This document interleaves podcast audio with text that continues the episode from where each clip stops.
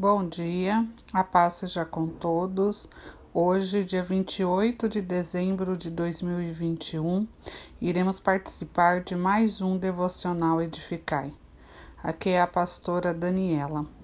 A cura da sogra de Pedro e outras curas está em Lucas, capítulo 4, versículo 38 ao 44. Estando ele em pé junto dela, inclinou-se e repreendeu a febre que a deixou. Ela se levantou imediatamente e passou a servi-los.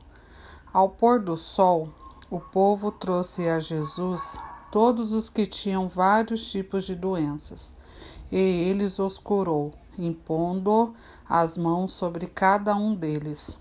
Lucas 4, do 39 ao 40. A autoridade de Jesus também se estende à enfermidade física. Assim como fez com o demônio, Jesus repreendeu a febre, e a mãe da esposa de Simão Pedro foi curada imediatamente. Consequentemente, a notícia da autoridade de Jesus sobre as doenças se espalhou por toda Cafarnaum colocando as mãos sobre muitas pessoas com diversas doenças. Ele curou todas elas. Jesus é o verdadeiro caminho para todos os enganos de Satanás que arruinam a alma do homem. Cristo é o médico dos médicos.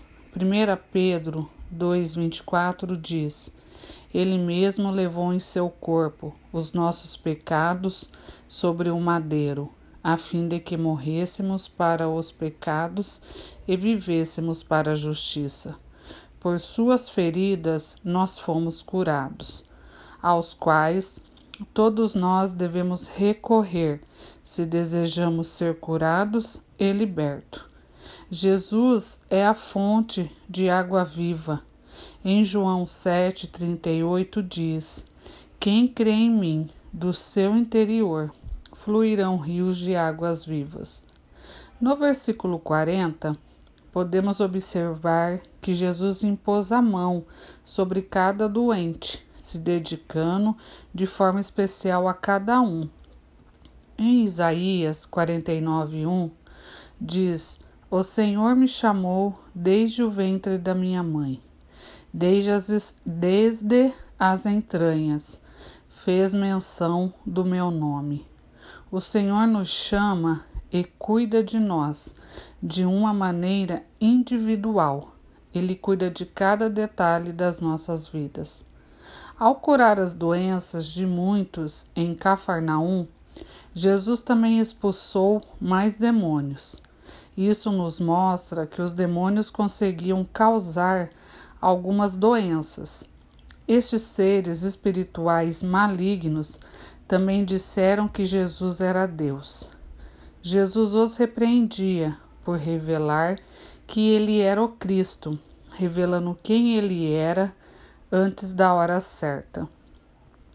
As multidões procuraram a Jesus e rogaram para que ele não as deixasse, mas ele precisava ir às outras cidades para anunciar o reino, o reino de Deus era a essência da mensagem de Jesus.